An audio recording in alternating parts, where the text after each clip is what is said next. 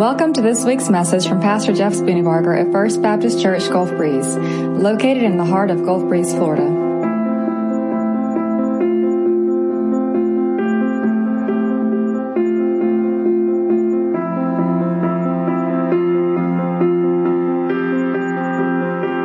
Um, I've been talking about kindness. In uh, the last two weeks, I've talked about the kindness of God. Honestly, I didn't intend to start at that point, but as I was preparing for this, the, it was going to be one message, and then I realized, you know what, there's so much here. Let's just extend it out a little bit. So I started by talking about the kindness of God and how we oftentimes look at God as a mean, angry, uh, cruel God.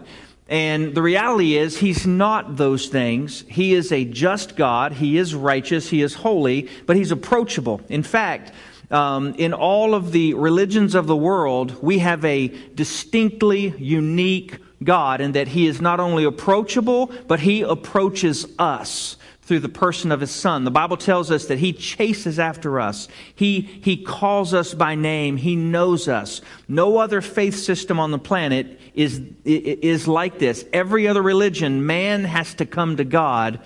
With Christianity, God has come to men. So that's one thing, but but e- even though he is just and holy and all those things, um, there's a kindness to him. And I think sometimes we forget that the kindness of God is what leads us to repentance. And so I was hoping that I would reframe your, your understanding or your view of God.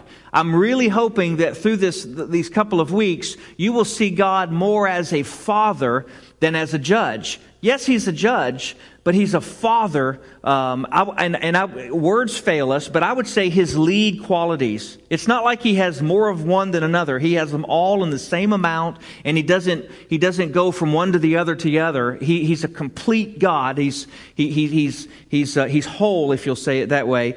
But, but I think that he leads with kindness and he leads with mercy and he leads with tenderness. And we often don't think of God that way. So I wanted to start there because the ultimate goal is for us to be kind.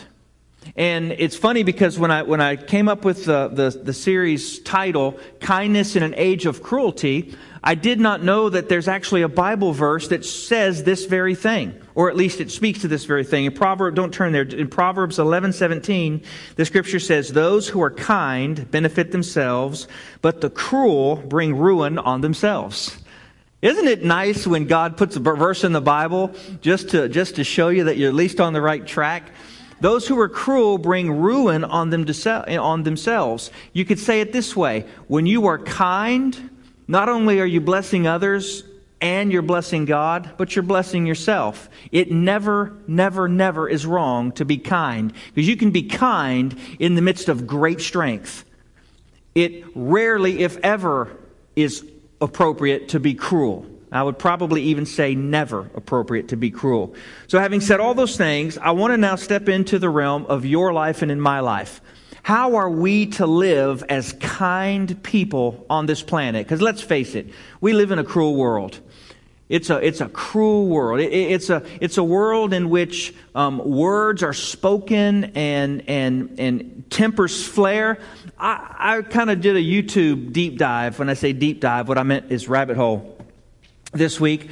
Uh, just trying to, you know, just I, I sometimes research this way, and and uh, and it started with boat compilations, boat um, disasters, and it went to people who were yelling at uh, uh, uh, cashiers because their food was cold. And let me tell you, I'm, I'm blown away because of social media at, at what we're seeing come out of people. Y'all feel what I'm saying here? Have, have you seen some of these videos? Y'all are like, I'm doing it right now. No, don't do that. Don't do that. I know you're not praying, and I, I, I can see it, right? I, so the lights aren't too bright. I, I know. But, but I'm, I'm watching these videos, and I almost was going to show some, but I knew that would just put us in a whole other place. These people that, this one particular woman came in with her bag of food. It was like Burger King or something. And she threw it at the, at the, ca- the, the person at the cash, the, the cashier. And then she started cussing the girl out because it, she, like they forgot cheese in the back. I'm going, lady, you got problems if you're this angry over cheese. I like my cheese now. But I'm not about to go hurting a cashier because of cheese. And, and you can just see this, this cruelness. And this cruelness seems to come out not so, not, it, not just with actions, but with words. And I want to say to you this today. If you hear nothing else, hear this. Y'all just talked about this, didn't you? Here, they're, they're, they're elbowing each other. I'm like, okay, this is, so your mama didn't tell me to say this, by the way. I just want you to know. Okay, this is, we, we had no conversation beforehand. Um, oh, where was I? So, um, where was I? Oh, yeah, if you hear nothing else today, hear this. And I don't even know. Darn. Oh, I hate it when that happens. Open your Bibles. Open your Bibles to Matthew chapter 12. Open your Bibles to Matthew chapter 12. Okay, here's what I want you to hear today. If you hear nothing else than, than this, you are most like Jesus when you are kind and when you use kind words. You know, these are the kind of things we would say in kindergartner, in kindergarten to preschoolers. Let's use kind words. Remember that? I'm telling you that as adults because we need to be like children when it comes to this. We need to be very intentional about the kindness of our words. So in Matthew chapter 12, we have a very descriptive verse or a very uh, revelatory verse for us when it comes to words. Starting in verse 35, Matthew 12 35. The good man brings good things out of the good stored up in him, and the evil man brings evil things out of the evil stored up in him. But I tell you that men will have to give an account on the day of judgment for every careless word they have spoken. For by your words you will be acquitted, and by your words you will be condemned. Verse 34, the second last part of 34. For out of the overflow of the heart, the mouth speaks. Our words are literally a, uh, a symptom of our own heart condition. What comes out of our mouth is a symptom of what's going on in our heart. Words that come out of our mouth that are kind come from the work of God inside of us. And words that are come that come out of our mouth that are not kind, and there's all kinds of things we'll talk about there, those are a symptom of sin inside of our hearts. So you can gauge the you can measure the condition of your own heart by the words coming out of your mouth. Take a moment just to absorb that because that is, is, is powerful. The words coming out of your mouth is a, is a thermometer of the temperature of your heart. Now, why do we know this? We know this because the Bible says that we have been given the gift of the Holy Spirit. And so the Spirit of God inside of us is sanctifying us, He is transforming us. But just because God's Spirit lives in us, if we know Christ, that's the, that when you trust in Jesus Christ, He gives you His Spirit as a deposit, guaranteeing what's to come. And that Spirit does a, a number of things, one of which is, is gives us wisdom and discernment and direction in our, in our speaking, right? So God's Spirit is inside of us if we know Christ, yet we still have the old man, what the Bible calls the flesh or the, the sinful nature. And so there's a war going on inside of us between the Spirit of God and between the Spirit of our own flesh. And that war is, is never ending. And you know that it's a never ending war, specifically when it comes to our speech, because the book of James tells us in chapter 3 that the tongue is set on fire by hell. James says, Look, you can tame all kinds of wild beasts, but no man can tame the tongue. That means that, that for all of your life, you're going to be wrestling with this, with this spirit and flesh. Now, it doesn't mean that you're not going to have one that trumps the other. Because the reality is, no, none of us are 50 50 on this. We're going to be either more like Christ or less like Christ. Uh, it's not going to be like we're 50 50. Does that make sense? And so, with this war going on inside of your heart, you've got a, an expression of this war that's coming out of your mouth. And I'll give you a hint to the end the one you feed the most will win.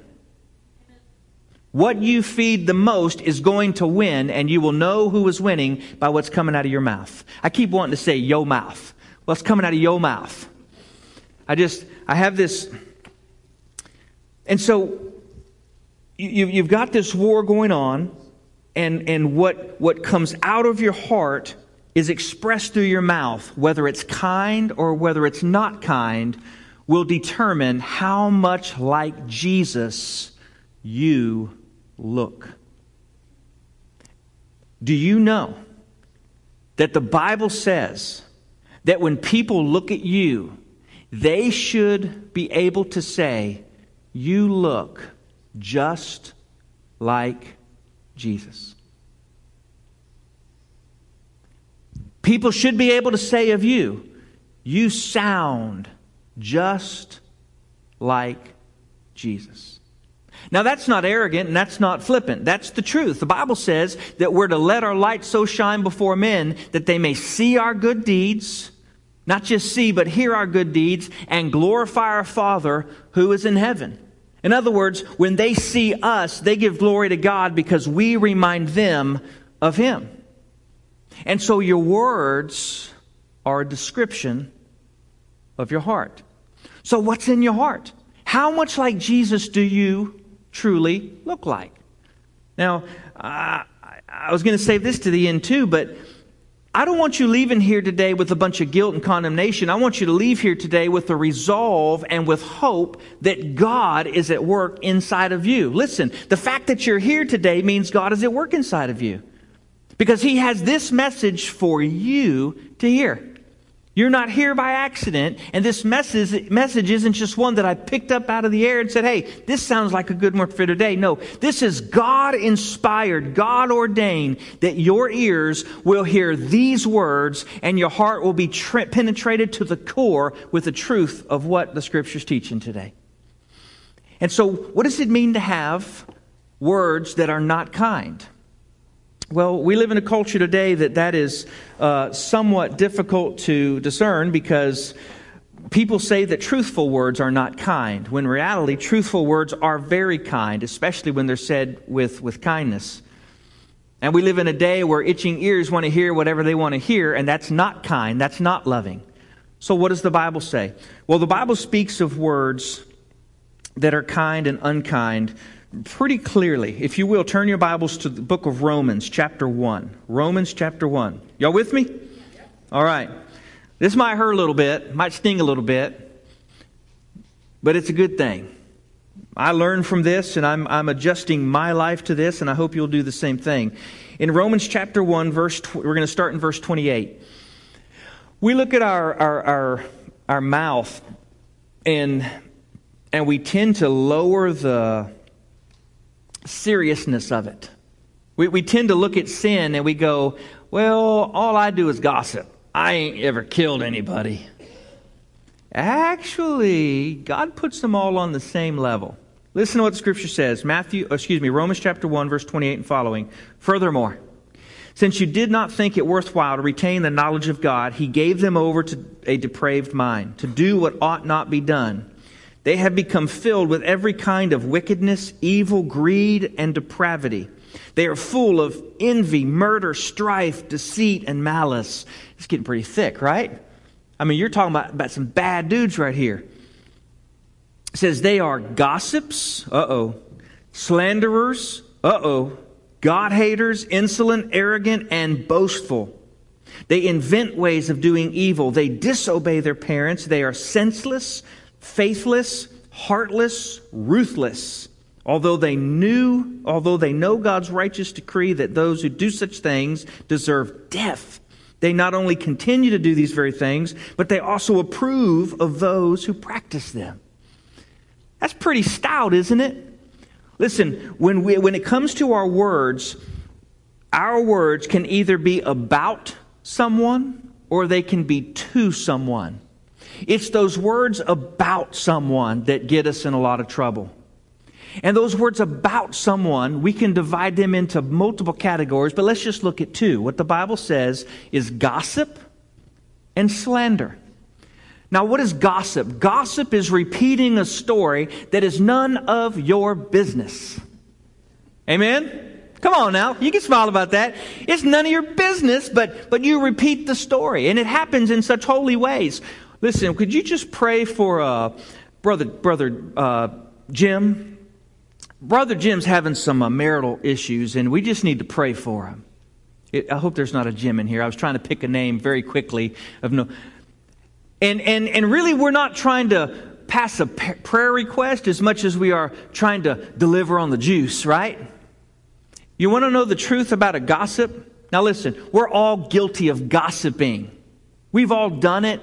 Some, some of it's been intentional and some of it's just been unintentional, but, but the truth is the same. Gossip is gossip.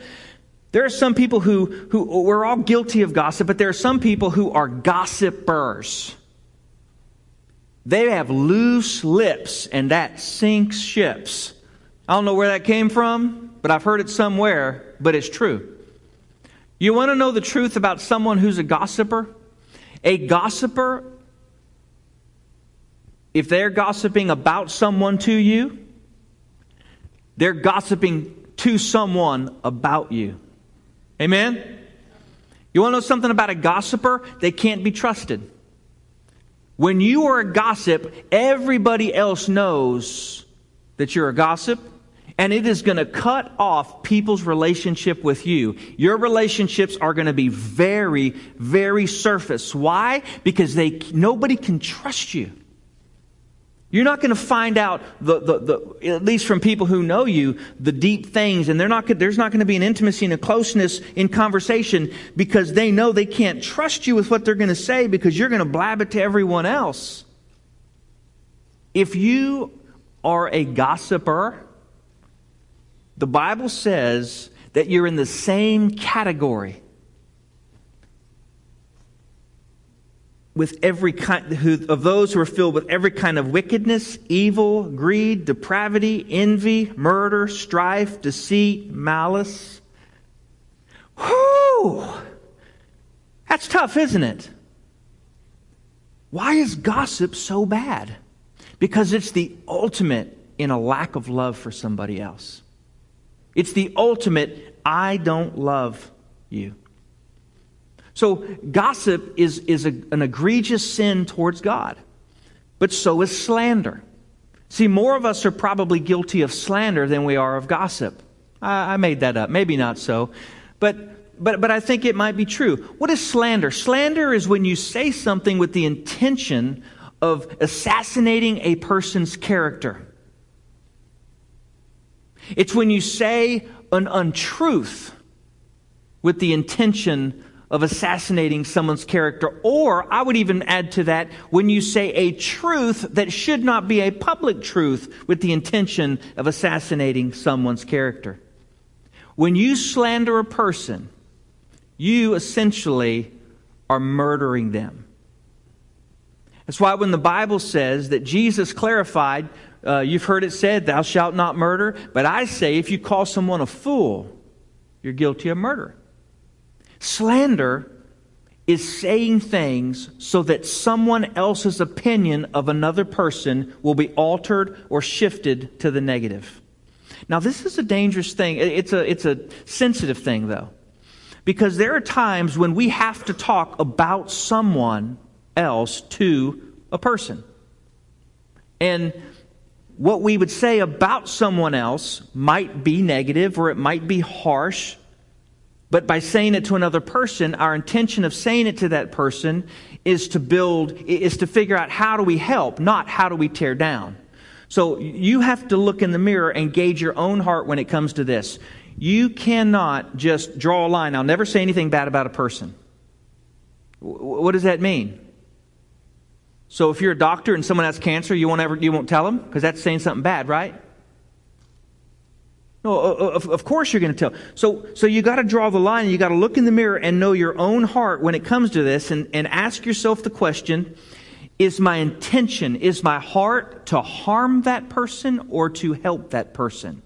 I will tell you that in our staff meetings, we pastors oftentimes sit around a table and we talk about situations in the lives of, of, of those in the church. I'm not talking about we tell each other what we've been told. I'm, because things said in confidence stay in confidence.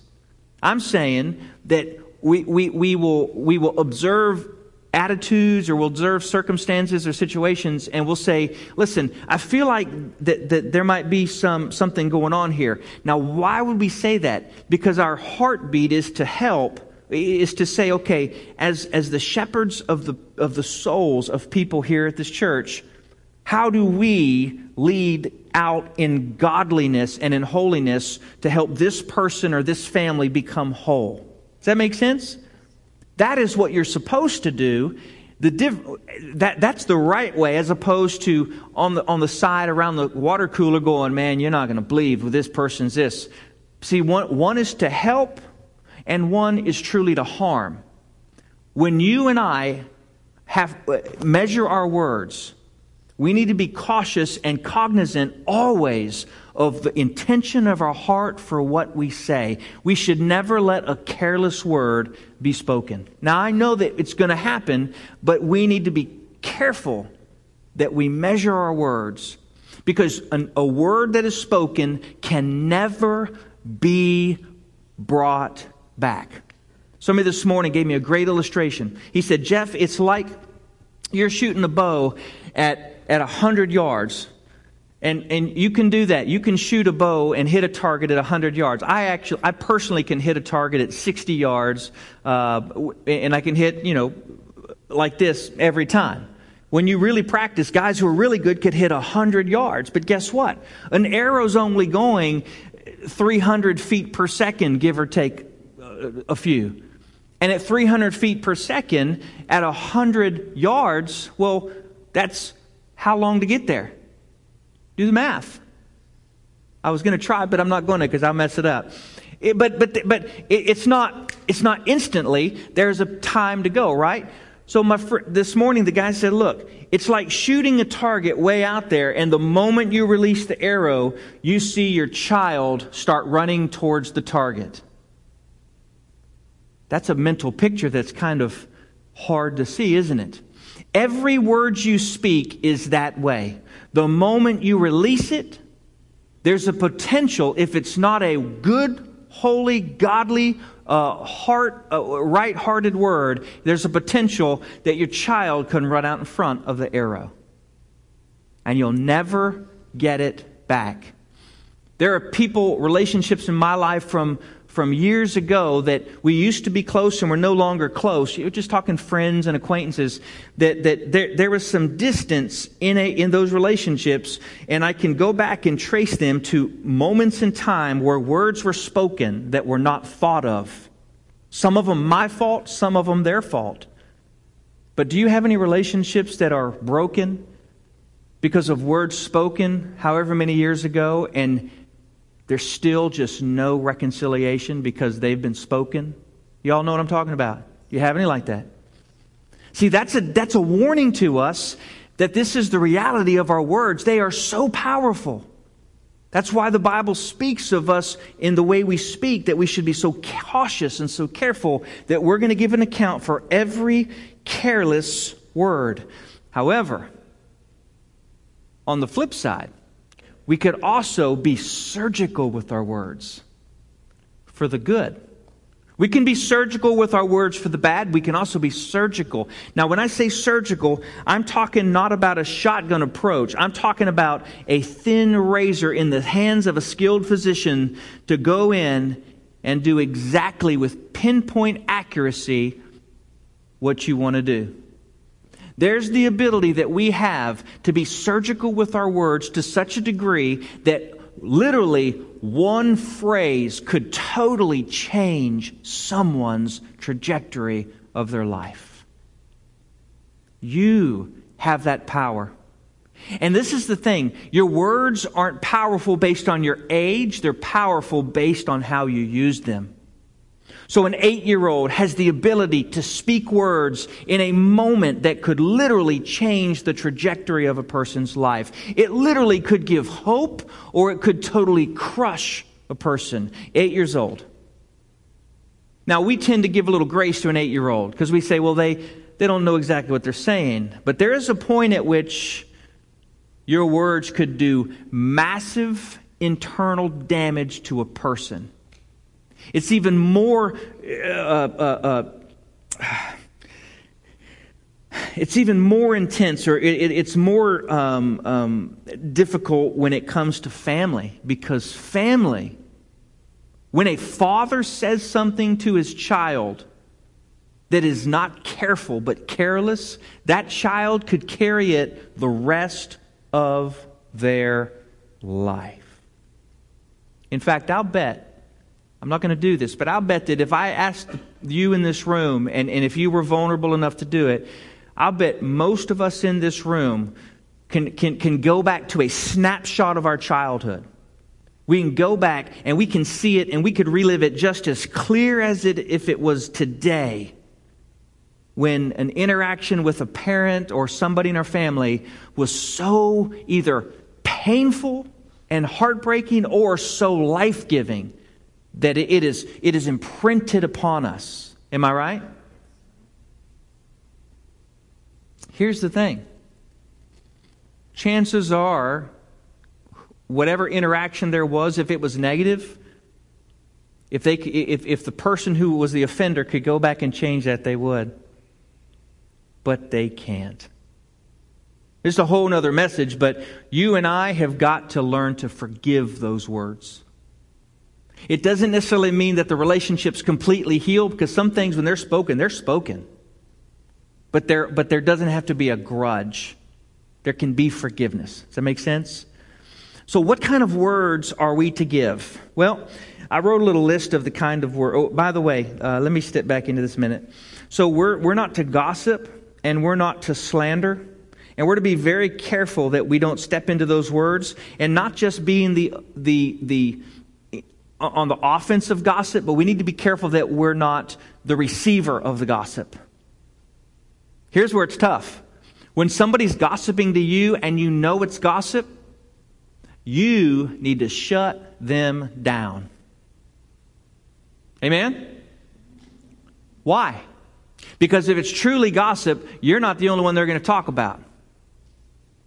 And if you just listen and don't do anything about it, there's a sense in which, which you are passively participating in the destruction of another person's character, especially when it comes to slander. Let me tell you something I try to do. Anytime I hear news about someone else, I am always quick. I say always. I hope to always be this way. I'm always quick to give the benefit of the doubt and to give the opposing side, perhaps this was going on, and then I want to ask the question where do you know these facts? How do you know this is true? Did you hear it from a friend who heard it from a friend who heard it from a friend that you were messing around? Or did you hear it from a grapevine? Oh, come on, guys. Those were both good. That was like bam, bam. That was like a double barrel right there. And you just, you just let it on go. I, I felt like that was so good. So good. Thank you how do you know it's true? You know, that, that needs to be a question that we ask when we hear stuff. How do you know this is true? Because you know, in a court of law, if you heard it from a friend who heard it from a friend, you aren't sitting in the seat. The judge is going to say, sorry. Third hand information is out, second hand information is out. You got to go to the source. How do you know what happened? Because you know, we're really good about I tell this story to somebody who tells this story to somebody who tells this story to somebody who tells this story to somebody. Before you know it, this story has wound up to be this monster when it actually was something very, very small and very, very minute, right? So you got to find the truth. Why? Because that's the way you love people. That is actually living kindly towards others. So many times, um, I hear people talk, and you do too about things that are none of their business. uh, 1 Thessalonians 4 um, 11 says this It says, Let it be your ambition, set it as your ambition to live a quiet life and to mind your own business. Amen? By the way, how much, how much nicer would your life be if you didn't have to deal with everybody else's drama? Anybody? Amen? This is one thing I'm, I'm pretty good at. I don't want your drama. Now, I'll help if, if I'm at, invited into it, but I'm not about to talk about your drama in some other pres- in, in, with some other conversation. Why am I going to waste time talking about your stuff? Amen? I don't care what you wore, and I don't care if you matched. I don't care if your hair didn't work right. I don't care if your shoes were funky. Who cares? Am I stepping on your toes? I don't mean to. I mean, I really do, but I don't. Now, now I want to be cautious here because uh, you, you, I don't want you to leave here going, we can't say that. It's, dry, it's gossip. No, that's not the point. The point is just to take a step back and look and say, is what I'm saying helpful? Is what I'm saying holy? Am I lifting people up or am I tearing them down? Because the words that you use are a reflection of the condition of your own heart. By the way, uh, I will say this. One of the one of the most damaging things, in my opinion, to the faith of our children is when we drive home on Sunday after church and we talk about all the people in a way that's not honoring to them. That is the most damaging thing I think we could possibly do to the faith of our children. Why? Because our, our children hear unfiltered opinion of people they think are good people.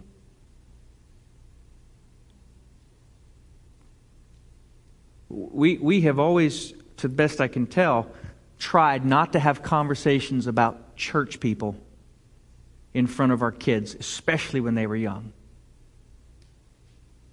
Because they don't need to hear that. Amen? It's true. And more than that, we don't need to be saying it anyways. Now, I didn't say talking about the preacher, because y'all don't do that here. But if you go to a country church, let me tell you, you go to a country church, the joke is today we're having roast preacher just for lunch, just like we did last week and the week before and the week before. And I have seen firsthand how it poisons the heart of their children. It's, it is unbelievable. But y'all don't do that here, so I'm good with that. All right, so what kind of words do we give? How am I doing on time? Okay. So the words that we give need to be surgical, which means we, th- we, we think them out, and, and they need to be kind. Okay? And I came up with five kinds of words for us to use to be kind, all from Proverbs. The first one is we need to use gentle words. The Bible says in Proverbs 15 1. Turn your Bibles there, if you will. Y'all with me? You good? All right. Proverbs 15 1. A gentle answer turns away wrath, but a harsh word stirs up anger. A gentle answer turns away wrath. Wow. Having a gentle word in the midst of a tense conversation is unbelievably uh, uh, de escalating. The ability to say something in a way that is totally out of character or out of context within the conversation kind of puts people back a little bit. And here's what I've learned you can't argue with someone who's not arguing back. And we live in a culture where, where we feel like if we, the louder we get, the more people will hear. Hello? Doesn't work that way. Because when two people are shouting at each other, neither one's listening, which means nothing is happening except for anger is being stirred up. The truth is, if you really, really, really want people to listen, you got to talk softly and carry a big stick. Thank you. Thank you. You got to talk softly. Why? Because when you talk softly, it makes people lean in. And as one guy told me this morning, and when they lean in, you can punch them in the nose. No, don't do that. Don't do that. Don't do that. Don't do that. But truthfully, when, although I did think, man, that's kind of a good idea sometimes. When, when you talk quietly, it, it just it de-escalates and it puts people at ease. And when somebody keeps yelling, there's a point at which you say, when, when you're ready to stop yelling at me, we can have this conversation. Eh, we're getting into a whole other sermon here, but, but how you talk and how you let people talk to you is entirely up to you. Nobody makes you yell. Nobody makes you scream. Nobody makes you cuss. Nobody makes you get angry. Nope. You get angry all on your own. They simply, they simply tested you. But if you get angry, that's, that's inside of you. If I get angry, that's inside of me. Which, by the way, sometimes angry is okay, right? Jesus got angry. You know what I'm talking about. So, a gentle answer. It's amazing to me how when you approach a situation and you give a calm response to a hot situation, how you can often, not always, but often feel the, the, uh, the temperature just go, and then cooler heads can prevail. Um, I, I, do a lot of reading, and one of the topics that I like to read is, is negotiating principles. Do y'all ever do that? By the way, if, if, you, if, you, if you read stuff beyond just like, you know, Fabio and, you know, things like that, um, I don't know if you read Fabio or not, I, I don't, but it just came to my mind for some reason. Um, one of the topics I would recommend you read about is negotiating. It's a whole nother. Can I chase this rabbit for just a second, please? We negotiate in every relationship in life. Negotiating is about understanding people and how to talk to people. One of the books I'm reading is called Never Split the Difference. I've assigned this to my children to read, and I tell everybody I can. Here's, here's what he says He says, in the midst of negotiating, you can never lose your cool. Why? Because if you lose your cool, you've lost control. When we give a gentle answer, we are keeping our cool and we're helping other people to keep their cool as well. That is kindness. Now, I'm not going to say that parents don't ever lose their cool. If there's anything in life that is easy to lose your cool in, it's what? It's parenting. Because I said so, right? Don't yell at me. Well, then shut up. in Jesus' name. No. With kindness. Don't tell me about the sermon Sunday. I don't want to hear it. This is different. See, the word, these sermons are so bad because my kids repeat them back to me, and my wife does too. And remember what you said? Believe me, this is, this, is, this is harder on me than it is on you, I promise. Um, so Proverbs 15:4 says, The tongue that brings healing is a tree of life, but a deceitful tongue crushes the spirit. We should not only give gentle words, but we should give encouraging words encouraging words. And again, if we can learn to do this with surgical precision, we can say the right word at the right time, and it will be a healing balm to someone who is suffering deeply. And that is a gift. Amen? It's knowing what to say and when to say it that's the challenge. That's where, listen, that's where the Spirit of God inside of you is at work and brings up out of your heart what needs to be said. By the way, I, I, failed to mention earlier that the reason that kindness comes out when God's Spirit is most at work inside of you is because the fruit of the Spirit is what? Love, joy, peace, patience, kindness, faithfulness, gentleness, goodness, self control, and I missed one. But you know what I'm saying, right? That's the, what is it? Faithfulness, yes. So that, that's the fruit of God's Spirit inside of you. That's why the words coming out of your mouth reflect that. See how it works? So have an encouraging word. Give a, a gentle word, an encouraging word, and then we need to give life-giving words. Proverbs 18, 4. Actually, let's, let's look at 1624 so you don't have to go backwards. Proverbs 1624 says this Pleasant words are a honeycomb, sweet to the soul and healing to the bones. Did you hear that? Pleasant words are sweet to the soul and healing to the bones. You've got somebody totally broken, and you, ha- you can have words that are healing to the bones. It's not always easy to do, but it's possible, right? So Proverbs 18:4 says this, "The words of a man's mouth are deep waters, but the fountain of wisdom is a bubbling brook." Life-giving words. Life-giving words are words that when spoken precisely at the right time are the kind of words that are most likely to change a person's life trajectory. So, just as an illustration off the top of my head, let's say um, someone, someone does something, uh, that, say they give a speech or whatever, and afterwards you go up to them and say, You know what? I could tell that while you were speaking, you were speaking passionately from the heart, and you deeply moved me. Thank you. That phrase could be life changing for someone. God could use that to set their course in a whole other direction. And God uses your small words to do that. That's pretty cool, isn't it?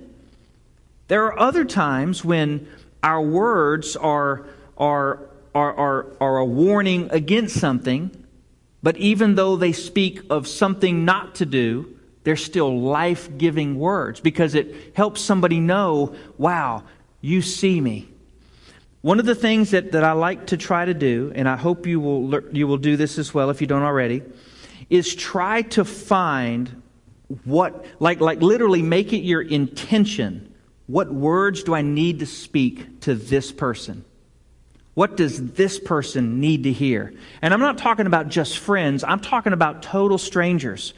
When I'm sitting at a restaurant and the waitress is coming by, I'm trying to, I'm trying to read her eyes or his eyes. And I'm, I'm, trying, to, I'm trying to determine, I'm trying to, to be sensitive to God's Spirit, saying, what does this person most need right now? Now, I can't give them things usually, and I can't do stuff, but what I can do is I can say something.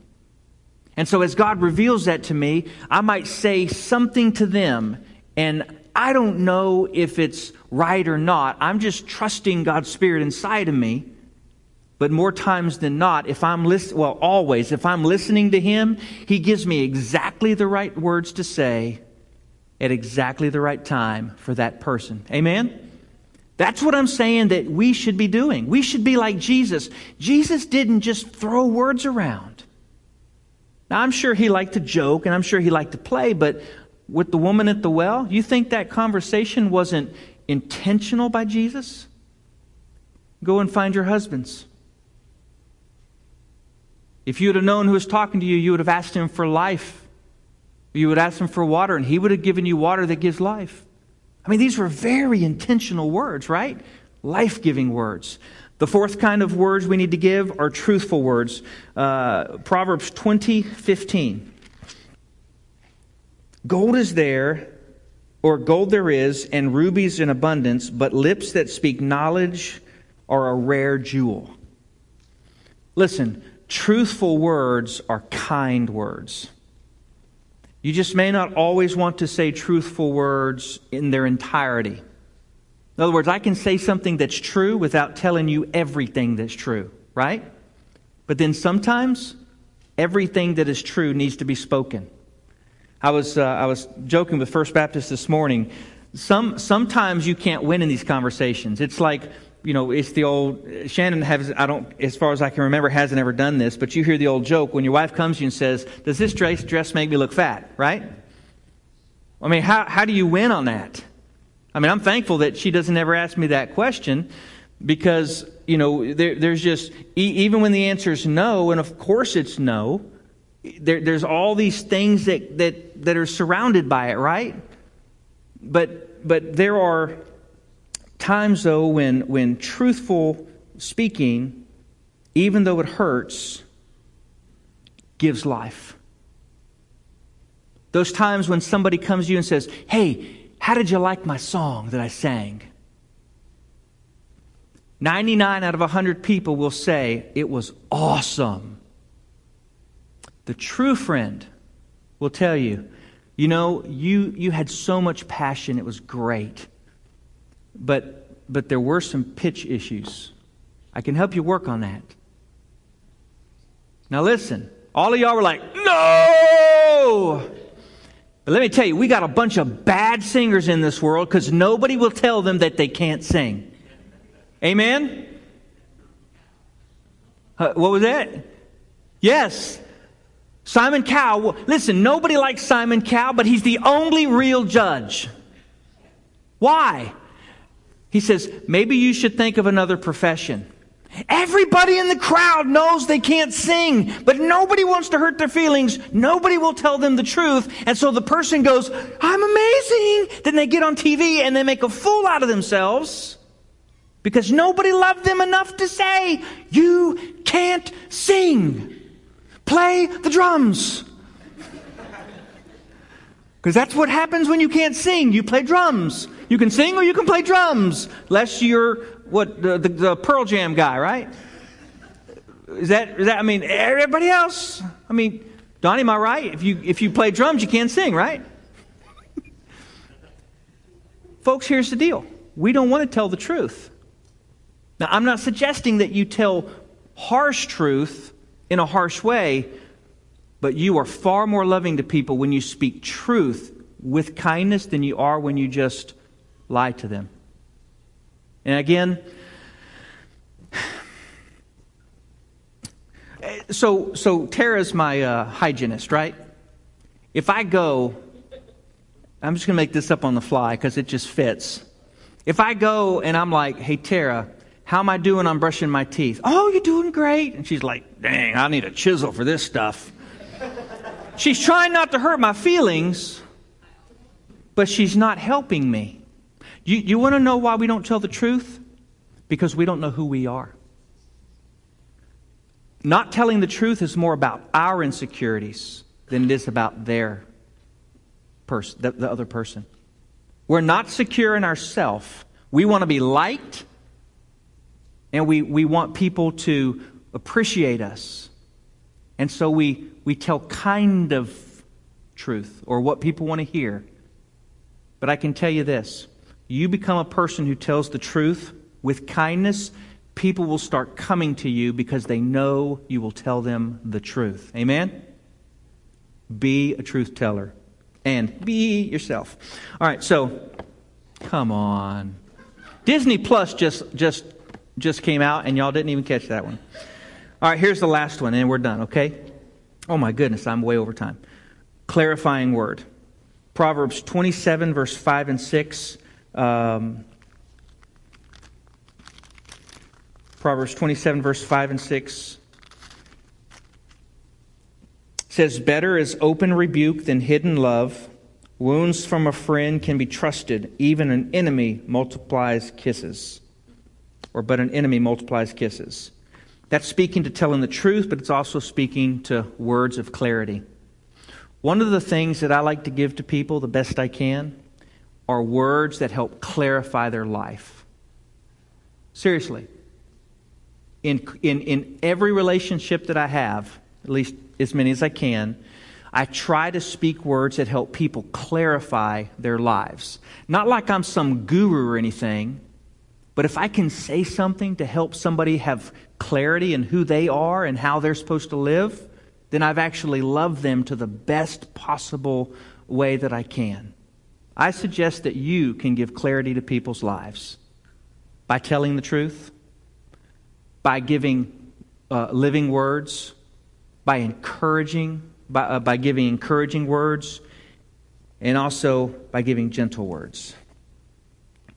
So I want to go all the way back to the beginning. Okay? The words you give are a reflection of what's going on in your heart. If your words are not predominantly kind, you have a heart issue. If your words are predominantly kind, then you are being led by the Spirit, and that's a good thing. But what kind of words you have will be determined by what's in your heart, and what's in your heart will be determined by what you feed the most. Leave on this thought, okay? You cannot hang around a negative person and not become negative. You need to cut that person out of your life. Amen?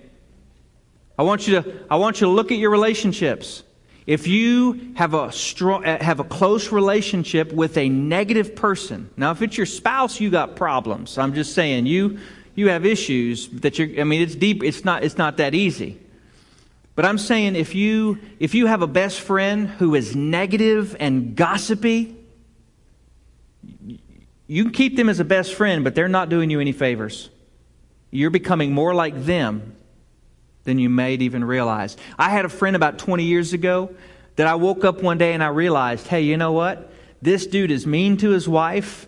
He's constantly nagging about, about stupid stuff, and he's constantly putting other people down. I'm becoming like my friend. I ended it. It's done. And you know what? It wasn't but a couple of weeks that I was back to my normal self. You can't. Every single morning, I come over here, every single Sunday morning, I come in here to get breakfast. And when I leave, I smell my shirt. And I smell like biscuits and sausage. I'm not complaining. If you're going to smell like something, that's good. That's good. You can't work at Chick fil A and not smell like chicken grease.